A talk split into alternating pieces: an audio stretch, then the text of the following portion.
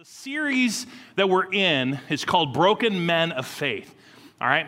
Two reasons. One, we wanted to take a few weeks and just dedicate some, some of our concentration, some of our application, and some of our messages um, to men.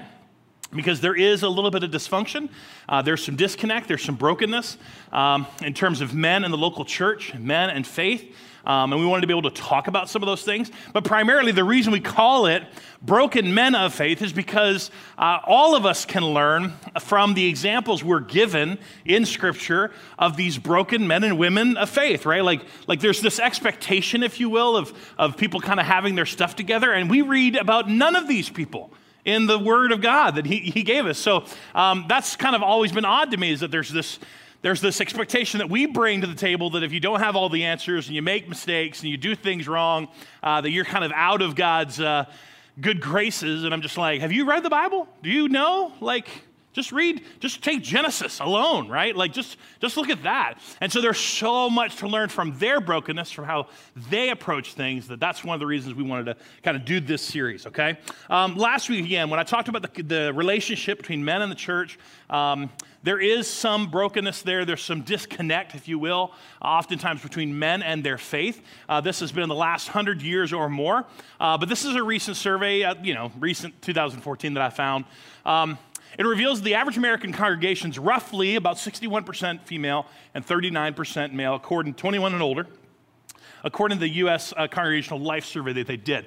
This was revealed in Barna and you know some of these other groups have kind of used this uh, information just to talk a little bit about sort of like this predominant idea that women are more consistent, they're more likely to come consistently and engage in faith conversations and the first to volunteer and just kind of things like that. Does that make sense? Um, but here's uh, another quote that I, I kind of saved for this week because again, it just this is a guy who just he wasn't a pastor, he was a psychologist, and he he just was recognizing something in the church. And uh, his name is uh, David Murrow. You can look up his book. Um, but here's one of the quotes it says, uh, More than 90% of American men believe in God. This is from a Barna study, okay? Believe in God or believe in a God. Five out of six call themselves Christians, but only one out of six attend church on any given Sunday. You guys see the, how, the, how the numbers work there? Okay, five out of six would say, Oh, yeah, I'm a Christian, but only one out of six actually attend church on a given Sunday. The average man accepts the reality of Jesus Christ but fails to see any value and going to church, but I would even say see any value in the church. And that is broken, right? That's a problem. And one, and so some of the conversations that I've had, Donnie have had, some of the staff have had with men over time, it's kind of led us to this series to talk specifically about a few of the things that uh, really do kind of sideline men. They keep men in the fringes of faith and the fringes of church. Um, and, uh, and a lot of times people, you know, bring their expectations like, well, churches should engage more men, so the church should be more like a business, because, you know, uh, business and things like that kind of drive men. And so it's like, that's great, but that's not what the church is supposed to be. Uh, maybe the church needs to be a little bit more militant, you know, like the, like the armed services and, you know, call men to be warriors. And it's like, that's great. There's probably some elements to that, but that's not what the church is meant to be. And so there's lots of people that have tried different things, and the reality is, is that I really do believe that if we would just address some of the problems, maybe, just maybe, we could can, can get past some of these hurdles and see men begin to live out their faith the way that I believe God has wired them into the fullness of the church and benefit the church itself and the church body. Today we're going to look at a story. Because it's Father's Day, I wanted to talk about a father. Uh, this, however, is um, an unknown father He's an unnamed father. And I really do believe um, the encounter that he has with Jesus, it's recorded by Mark, uh, which is really from Peter. Peter to Mark is how that the Mark's gospel came about. So it's a lot of what Peter's you know testimony is. Um, the reason this encounter was so important, and I, am going to tell you why in just a minute, but it was so profound that we don't even get the name of this dad, but the encounter is what matters. And the encounter, and I believe what the dad says and what we can read and learn from this, this broken man of faith, um, is going to be beneficial today. So I'm going to read through the whole thing. All right. This is going to be, uh, if you want to look at it later, it's Mark 9. Uh, 10 verses there in Mark 9, uh, 14 through 24. It goes a little bit further, but I'll, I'll kind of summarize those verses. Um, but let's read the whole thing, and then I'm going to take us through this idea. Uh, when they returned to the other disciples, let me pause. Sorry. I, to, I, always have to give you context, right? Let me pause. All right. Jesus has taken the big three, I call the big three, right? Peter, James, and John, the inner circle. He has taken the big three to this mountain, and um, I, don't know, I don't know why. It doesn't necessarily say why. He just leads them up there, and then Jesus proceeds to have a meeting with Elijah and Moses, okay? So it's called the Mount of Transfiguration. It's an amazing story. Um, but it's this moment where the big three, you know, the inner circle of disciples kind of come. They witness Jesus, you know, transform. And then he starts having a business meeting with Elijah and Moses, all right? And then they're just so amazed by it. They actually hear the voice of God speaking about Jesus, and then Jesus is alone by himself. And Peter gets all excited. He's like, let's build altars. Let's build three altars here and stay here forever. And Jesus is like, whatever, dude, we got work to do. So let's just go, okay? So when they came back, okay, this is the beginning of the verse, right? So when they come back from this moment, they see a large crowd surrounding them, and the teachers of the religious law are arguing with them. They're arguing with the disciples. It says, when the crowd saw Jesus, they were overwhelmed with awe, and they ran to greet him. What is all the arguing about? Jesus asked. One of the men in the crowd spoke up and said, Well, teacher, I brought my son. This is the father. I brought my son so you could heal him. He is possessed by an evil spirit that won't let him talk. Whenever the spirit seizes him, it throws him violently into the ground, and then he foams at the mouth and he grinds his teeth and he becomes rigid. So I asked your disciples to cast out the evil spirit, but they couldn't do it. Jesus said to the disciples, You faithless people, how long must I be with you? How long must I put up with you? This is probably not the most inspiring thing Jesus has ever told them. Um, but this is a moment, right? Bring the boy to me. So they brought the boy to Jesus, but when the evil spirit saw Jesus, it threw the child into a violent convulsion, and he fell to the ground, writhing and foaming at the mouth. How long has this been happening? Jesus asked the boy's father, and he replied, Since he was a little boy. And the spirit throws him into the fire into water, trying to kill him. Have mercy on us and help us if you can. What do you mean, if I can? I don't know if you can tell, but Jesus is a little bit fed up with humans at this point, okay? I don't, I don't know if it's the transfiguration moment, okay? The transform moment, but he's a little bit, it just seems like he's on edge a little bit. But he catches this statement, and I believe Jesus brings it out for a reason. He says, What do you, what do you mean, if I can? Jesus asks, Anything is possible if a person believes. And the father instantly cried out, I do believe, but help me overcome my unbelief. I'm going to end it here. The rest of the story, Jesus does cast out the demon. Um, later on, the disciples asked why they couldn't do it, which I'll talk about in a minute. But um, yeah, this is just one of those times where you're, you know, you get to the end of the story and you kind of move on in the Gospels to the next thing Jesus did. But this is such a significant encounter. Okay, Jesus tells Peter, James, and John not to tell anyone about the transfiguration moment until after he's uh, risen from the dead. So, this is one of the reasons I believe Peter remembers the story. I think Peter came down from the mountain just kind of in, a, in an awe of taking in everything that was going on. And this was such a significant encounter with this dad and with this spirit they couldn't, uh, the disciples, the other disciples couldn't um, deliver. That they wanted to, that he, through Mark, just said, We got to record this. This is, this, is, this is the part of Jesus' story that everyone needs to know, that everyone needs to hear in his life. I think the reason it has to do with that last statement. And I'll just go ahead and say that this is one of the things that I have noticed the most in my very short time of living that um, and pastoring that you know when i talk with men and i see men on the fringe of church and i see men on the fringe of faith um, oftentimes it has everything to do with their struggle of unbelief with their struggle of not being able to reconcile something not being able to answer something not being able to solve something on their own not being able to to figure something out when it comes to God or when it comes to the church. It's, it's, it's something that, that becomes a hurdle for them. It becomes something that keeps them, as we talked about in the last series, keeps them from growing. It keeps them from getting to the next stage. It, it keeps them from learning more. It keeps them from, from engaging and doing some of the things that God's told them to do because it's a struggle of unbelief. Men are not the only ones that have it, understand that. But I do primarily see this when men are disconnected and when men are not really engaged in living out their faith in their fullness, it has some root in their story of an issue of unbelief. And again, for some reason, they feel like it sidelines them from what God has for them and what God has in store. Here's a few things I pull from this story that I believe is part of the struggle with unbelief. The father's talking to Jesus and says, You know, when the Spirit seizes him, he throws him violently to the ground, he foams the mouth, he grinds in his teeth and becomes so rigid.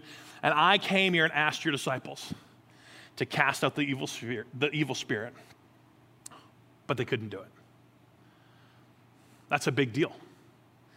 Do not underestimate the, um, the power and the influence of a parent who, you guys know, as a parent, you struggle when your children struggle. You know, you, you, it doesn't matter how old they are. I've talked to grandparents in the room who, who, who go through incredible pain watching their children go through incredible pain, making decisions that they can't help, feeling helpless, which again is another issue for men. Because here's a dad who feels completely and utterly helpless to help his son. And he had heard about the miracles, and he'd heard about Jesus, and he'd heard about the way, and he'd heard about the disciples even casting out demons and doing this work. So he brings his son to where he believes the hope is. And they couldn't do it. They couldn't do it. And this is just the first thing that, that pops into my mind um, in terms of the struggle and belief that God's people will fail you. God's people will fail you. Matter of fact, that's a good statement to make. Let's just all say it out loud. God's people will fail you. Say it one more time. Now, because we're God's people, we don't like to say this, so we're going to say it one more time, okay? God's people will fail you. You don't understand the number of people that show up to this church hoping to fix their marriage, hoping to save their kids, hoping that one of their spouse will come to know the Lord, solve mental health issues like depression and anxiety. They show up at this church, they show up at other churches. They have expectations of what things will look like. And many times, the church can't do it for whatever reason. Church can't do it. Church couldn't solve the problem. Church couldn't fix it. The people in the church didn't respond the way we needed them to respond. The expectations weren't met. And they begin to let that be a part of their faith, which puts a doubt and unbelief in their mind that God can. Everybody with me? This is, um, this is pretty big. Matter of fact, I think I'm going to go ahead and read this verse to you before we talk more about it. But Paul says this to the church in Rome. This is after he talks about um, the transforming of your mind by changing the way you think, by, by living out this life of an act of worship. And, and, he says this very clearly as a challenge. As a matter of fact, you see the word warning here. Because of the privilege and authority God has given me, I'm going to give you each this warning. Don't think of you, don't think you are better than you really are. Be, what's the word? Be honest in your evaluation of yourself, not others. Be honest of your evaluation of yourself, measuring yourself by the faith that God has given you. Okay? He's, he's, he's given some huge things to the church in Rome, and he's telling them there's transformation of living this life of a life of sacrifice. But you have to start somewhere, and you have to start with where you really are. Okay? You have to start with where you really are. Be honest in how you evaluate yourself. We're not very good at that. We're great at evaluating others, okay, and how they failed us but we're not very good at evaluating ourselves. And I love the fact that he says, I want you to measure yourself by the faith that God gave you, meaning that the faith that you have, this thing you currently have where you believe in Jesus and he's your Savior, yeah, that faith is something he already gave you. You're not that smart to figure it out on your own. Okay? So there's this incredible verse. It's like, honestly assess yourself. You did not come up with this great idea for God to save you, He did that. Where do you sit in the mix of this? And I think that challenge to the church is huge because when I have spoken with people who have had church pain, church hurt in their story, and it causes them to, to have a struggle of unbelief the thing that I always come back to is it's amazing how they tell me their stories. And I'm listen, I'm not discounting the stories. Don't hear you me, don't hear me say to you that it doesn't matter that it was tragic. It doesn't matter that there was betrayal. It doesn't matter that there was failure. It doesn't matter that God somebody somebody in God's church, you know, treated you in a way that was ungodly. I'm not telling you that that doesn't matter. What I'm telling you is that I'm so amazed when I have these conversations that they talk about other people and the situations as if they are completely removed from it as if they had no part in the conflict, as if they had no part in this. And even from the standpoint of someone being perfectly innocent, they forget that all the people that hurt them are just like them. That all the people that failed them are just like them. They're broken, they're sinners saved by grace. They choose in every moment whether to live by the Spirit or to live on their flesh. In any moment. They're just like you. This is why God's people will fail you because they're just like you, because you're God's people. Everybody with me? That sounds like circular logic, and it is, right? Because it's true. God's people will fail you because God's people are broken people. Now, does God use the church? Does God use people to do incredible things, to perform miracles? Yes. But you know what always overshadows those stories? How bad someone treated someone. The wake of, of tragedy, the wake of poor decisions, the wake of ungodly godly people acting in an ungodly way to others. That's always what overshadows it. Here's what I want you to hear, right? God's people will fail you. True. Jesus never fails. Let's just say that one together. Okay, you ready? God's people will fail you, right? Jesus never fails. Okay? I just want you to hear it. I will fail you. Okay? I don't intend to, but I will. Pastor Donnie will fail you. This church will fail you. Okay? We, we, we cannot help your children not rebel. We can't do that. I can't save your spouse. We've had people leave because we weren't working hard enough to save their unbelieving spouse. Okay? I can't save your spouse. I can't, keep, I can't pull you out of your depression and your anxiety. I can't do it. The church can't do it. Your small group can't do it. And yet, Jesus never fails because he works in and through his people, through his church, through his bride. And you're going to have to accept the failures with the, with the successes because the reality is God's people will fail you. But Jesus never fails. Our mission as a church is not to save people and to redeem people and to uh, you know perfect people and to make people never have sin and never that's not the mission of our church. Our mission is to humbly point just say it out loud humbly point everyone to yeah why would we why would we make that the mission of our church? Because that's something that we are still going to probably fail at. But jesus doesn't fail I might fail at always being humble, always pointing to the absolute hope of Jesus. Hopefully, we succeed as well because we know the truth. God's people will fail us, but, but Jesus will never fail. You cannot let this, and I'm just saying this to anybody who's, who's used this and it's been a hurdle in your life. You cannot allow where God's people, the church, has failed you to keep you from engaging in your faith to, to, to sit on the sidelines with your unbelief because I'm telling you, you haven't been honest about yourself. You haven't been honest in, in, in evaluating the fact that you, nobody has failed you more than you've failed you. You're not being honest about you. You're blaming it all on someone else. It's easy to blame it on the church, it's easy to blame it on God's people. And the reality is, is that it's true. Oh, it's true, they'll fail you. But Jesus doesn't fail you, He won't fail you. That's why we got to keep pointing people to absolute hope. We got to keep pointing people back to Him. Don't let that be a part of your, of your story, of your unbelief. Because we know that it is. We know that, that that really does affect people. You go to Mark 9, again, this is Jesus, uh, this is Jesus' response, or sorry, the Father's response to Jesus. The Spirit often throws him into the fire or water. He tries to kill him. So have mercy on us and help us if you can.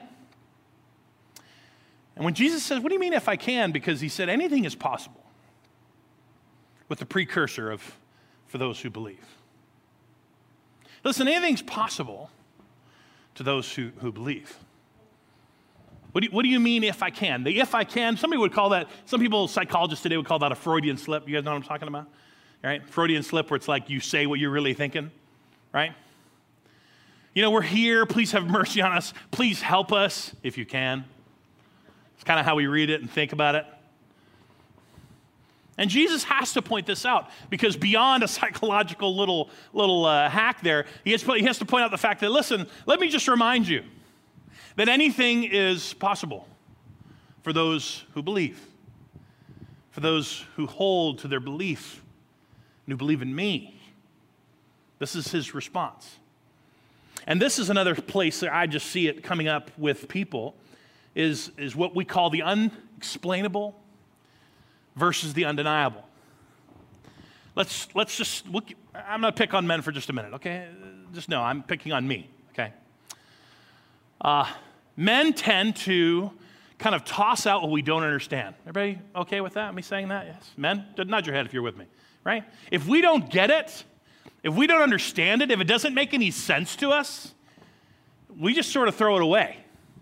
Okay? We sort of toss it aside. All right? Because that's a big deal for us. We get stuck. If there's something that men do not, can't logically put together, can't explain, they're going to struggle. Okay? Where does all the struggle in marriage come from? It comes from men not understanding women, right? Let's be honest. Right? There's the, yeah, amen. That's right. There's there is a massive struggle there. Okay? It's and it's primarily rooted in men going, I don't understand you. so there's a struggle. Now, men can't toss women aside. Why? Because there's an undeniable thing that pulls us together. Amen. Okay? Undeniable. Undeniable. That pulls us together and keeps us together. But it doesn't change that the struggle that men have, especially when it comes to unbelief, is the unexplainable. When I can't logically explain it, when I can't figure it out, when I can't put the two dots together, they really begin to struggle. And here's the situation where Jesus is like, okay, listen, I, I understand the if you can statement, but, but you need to understand that anything is possible for those who believe. Anything is possible for those who believe. You're talking about doubts. You're talking about what you can't explain. You're talking about what you don't get.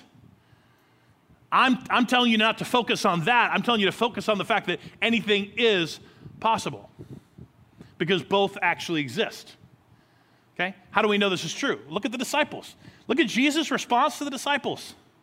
You faithless people, these are his disciples.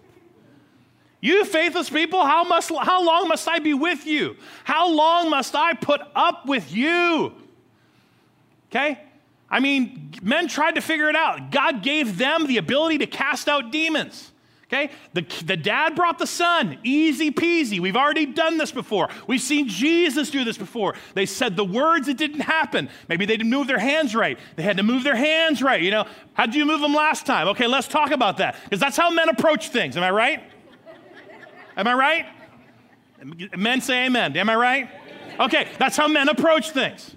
Okay? And here's, Jesus saying, okay, I understand how you approach things. What is wrong with you? How much longer do I have to be here? I mean, he continued to come back to this issue of faith and belief and that anything is possible. Do you not still claim to understand that? You're just fixated and arguing about the fact that you couldn't do something you thought you could do. And now it became unexplainable, and now you're struggling. This is just, God, I hate to say it, guys, this is our story. If we can't explain it, we will struggle in unbelief. And yet, is, this is just not the story of our salvation. This is not the story of the gospel. There is so much about our faith that we simply can't explain. Yet, what we should be praying for is the undeniable. And I say this in all the most loving way I can. Even when we move our minds to the undeniable, there will still be a struggle with belief because you're just going to have that constant tension of not really being able to explain it. Okay, let me give you another quick example. Okay, Jesus rises from the dead. He was a dead man for three days. He gets up, he spends 40 days walking with people, talking with people, revealing himself to 500 plus witnesses. Okay? They've seen the physical form of Jesus on the earth after he was brutally crucified and buried. And then, okay, like that's not enough. Then he ascends to heaven. Okay? He, I don't know what that looked like. Floated up like a butterfly? I don't know. Zapped out in a burst of light? Who knows? All I know is this verse that Matthew put in there for my sake.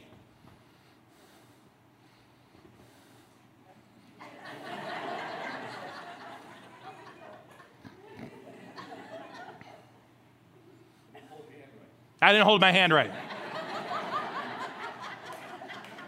This is, this is Matthew 28. This is after the ascension. They worshiped, they worshiped him. But some of them, what's the word? You know they were men. Let's just be honest. Right?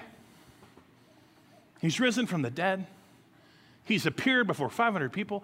They've come, they've seen him. They, he ascends to heaven, telling us his final words. And somebody goes, I don't know. I don't know. I mean, let me be honest. There are people in your life, I'm saying this to the men in the room. There are people in your life who are praying for you. They're watching you flounder in your faith. There's parents and siblings and spouses and children praying for you and praying that God would show up in an undeniable way. And guess what?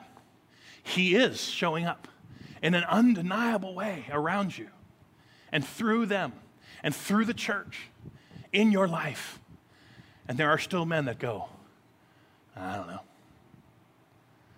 I guess I'm just lucky. Guess it's just a coincidence. I guess, I guess it's just karma. It's all sorts of ways that men will shrink to try to explain something rather than leaning in to the undeniable. Don't let this be a part of your faith story where you struggle with unbelief and you do not engage fully because you can't explain fully. That's a part of our story. That's just part of how it works. I, I can tell you, I'm, I'm 46. How old am I now? I am 46 now. Thank you, sweetheart. I'm 46. As you can tell, my mind's already going.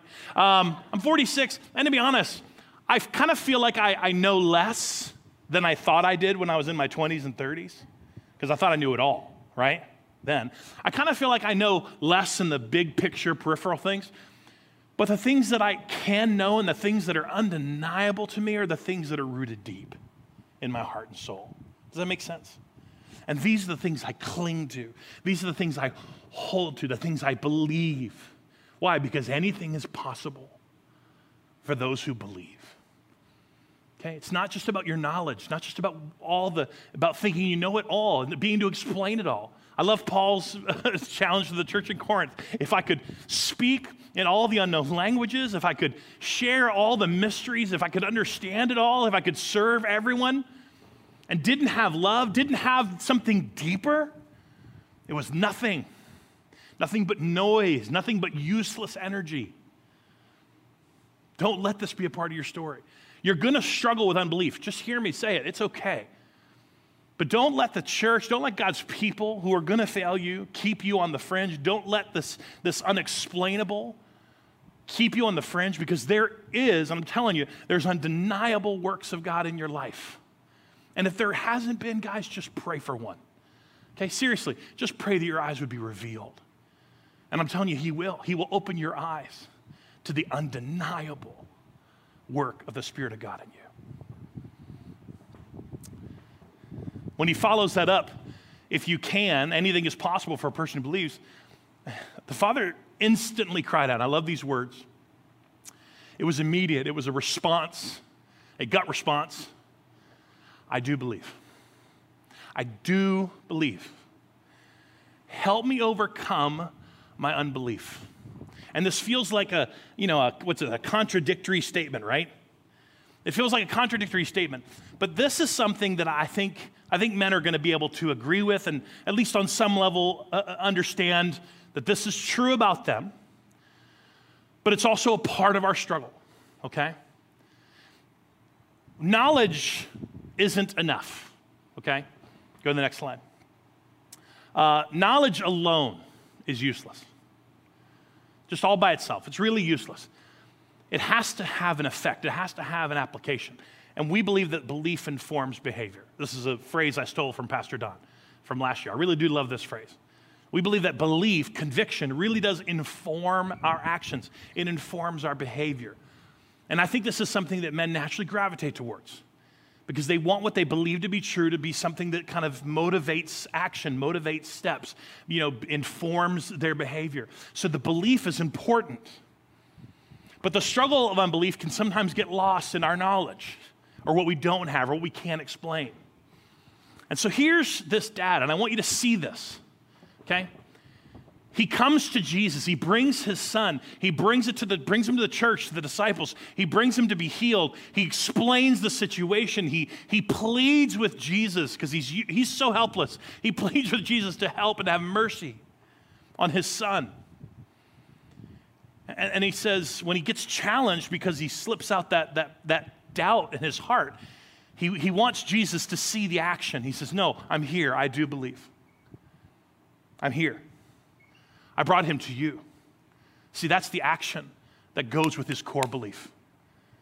He wasn't at home talking about what, what Jesus would do if he were Jesus. You know, like he's not, not at home, arm, you know, armchair quarterbacking the whole thing and, and, and having all his opinions and putting them online and posting on Facebook and so on and so on. He's like, no, I'm here.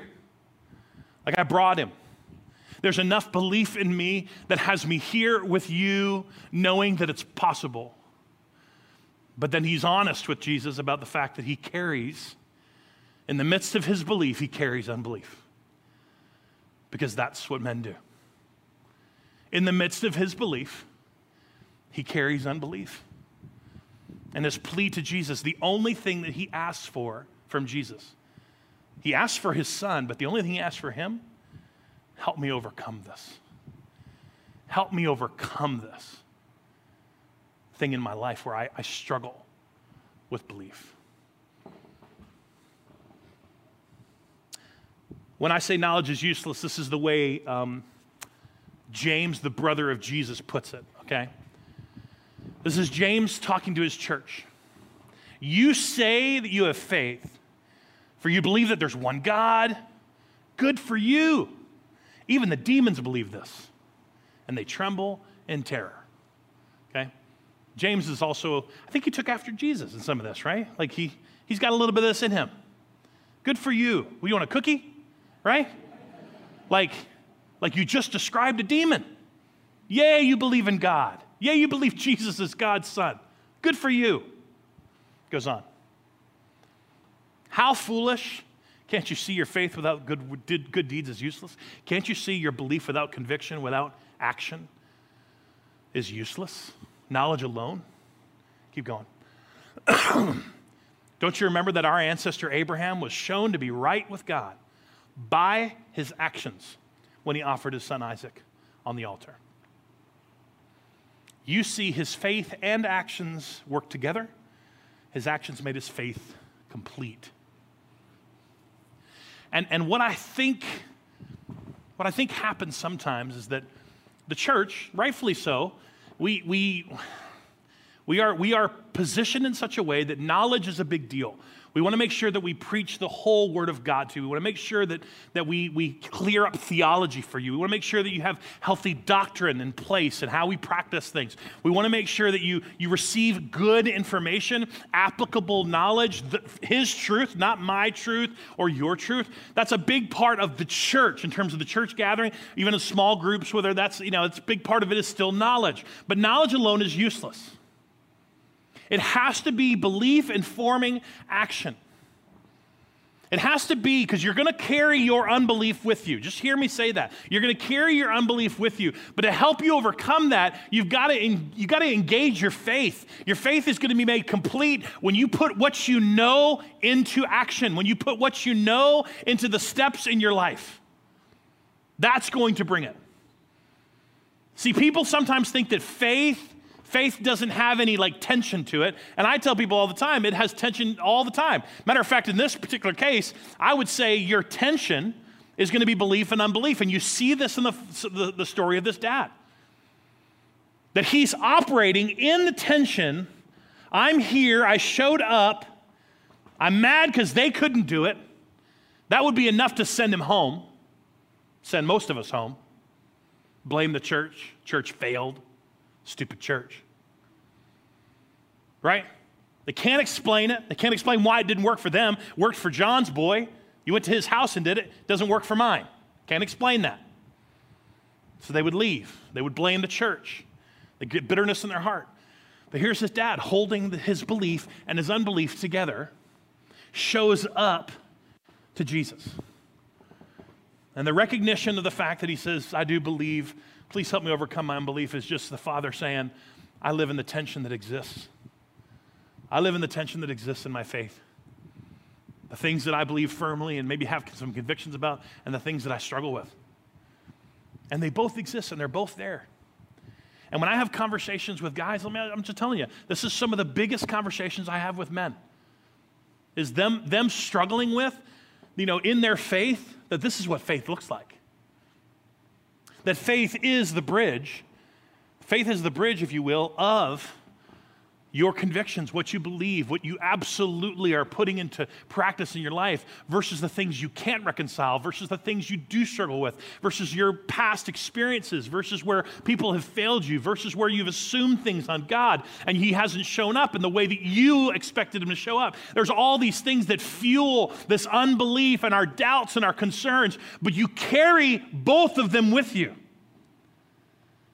And faith is what bridges that gap. Faith itself is, right, the confidence of what we hope for and the assurance of what we can't see. Did I say it right? Let me go to the verse. Yeah, almost perfectly, right? Because this is one of my favorite verses. That is what faith is it's confidence in our hope. Okay? It's our hope that we have confidence in. It means I have a conviction and a belief. I can't explain it. I, I have con- it's still a hope for. It's still something that I'm putting my trust in, but I have faith in it and I believe it. It's confidence. It's assurance in what I can't see, but I know that I can see God. So I, I trust in what I can see because He's going to take care of what I can't see. This is what the ancients were commended for. This is what all the stories of broken men and women of faith in the Bible, this is what they are commended for. Hebrews 11 goes on to list them. They're commended for their faith. They're commended and applauded and praised by God for the fact that they lived their life holding their belief and their unbelief together and allowed their faith to lead them, to lead them and to trust God. If I could say anything to a dad today, to the men of our church today, to men in general that are listening, please don't let your struggle with unbelief keep you from fully engaging and following after Jesus. This is what the ancients were commended for. This is what we see in his disciples. This is what we see even in this dad. Operate from your conviction, operate from what you do believe in, and carry the unbelief with you. God will help you overcome it. as you continue to move, as you continue to grow. Don't let past experiences where God's people hurt you, because I know that's true. Don't let that derail you. Stop, stop getting stuck in the unexplainable. Ask God to reveal the undeniable because it's there. And it's what you're going to really put your roots into. And ultimately, knowledge is important. Now, we want you to know the right things, but guys, we gotta we gotta move forward in action. Don't let your don't let unbelief be an excuse for you to rebel against God, right? Like don't don't let your unbelief be this excuse that like, well, I already know how I'm supposed to do or know what I'm supposed to be doing, but I don't want to do those things. So I'm just going to claim to live in this land of unbelief. Don't do that. No, God's not pleased with that. You're not pleased with that. You won't, you won't be for the long term. Work out of your convictions. Live out of those beliefs that you currently have, that God gave you, that you're honest about. And then say, God, help me overcome the struggle that I have. It's okay that you haven't. Help me overcome my unbelief. That's what your faith is. Let's pray together. Father God, thank you for your word. Thankful for the men in this church who are growing in examples of this, uh, of living out their life with their belief and unbelief in hand, continuing to press forward. I'm so thankful for all the, the victorious stories of watching men grow in their faith because they've been able to, to approach it this way. I'm praying for all of those who have stepped away, those who are returning, those who are still on the fringe of faith, still on the fringe of their relationship with, with your church because of all the hurdles that are in front of them because of un- their struggle of unbelief. God, I'm praying that you would begin to break those walls down today. Don't let them be excuses. Don't let it be something that keeps them from really experiencing the fullness of you. We do believe, God, and let us be let us move forward in that conviction. And where we struggle with unbelief, just as the Father cried out to you, help us. Everyone here, God, help us overcome that unbelief. We pray all this in your name, Jesus. Amen.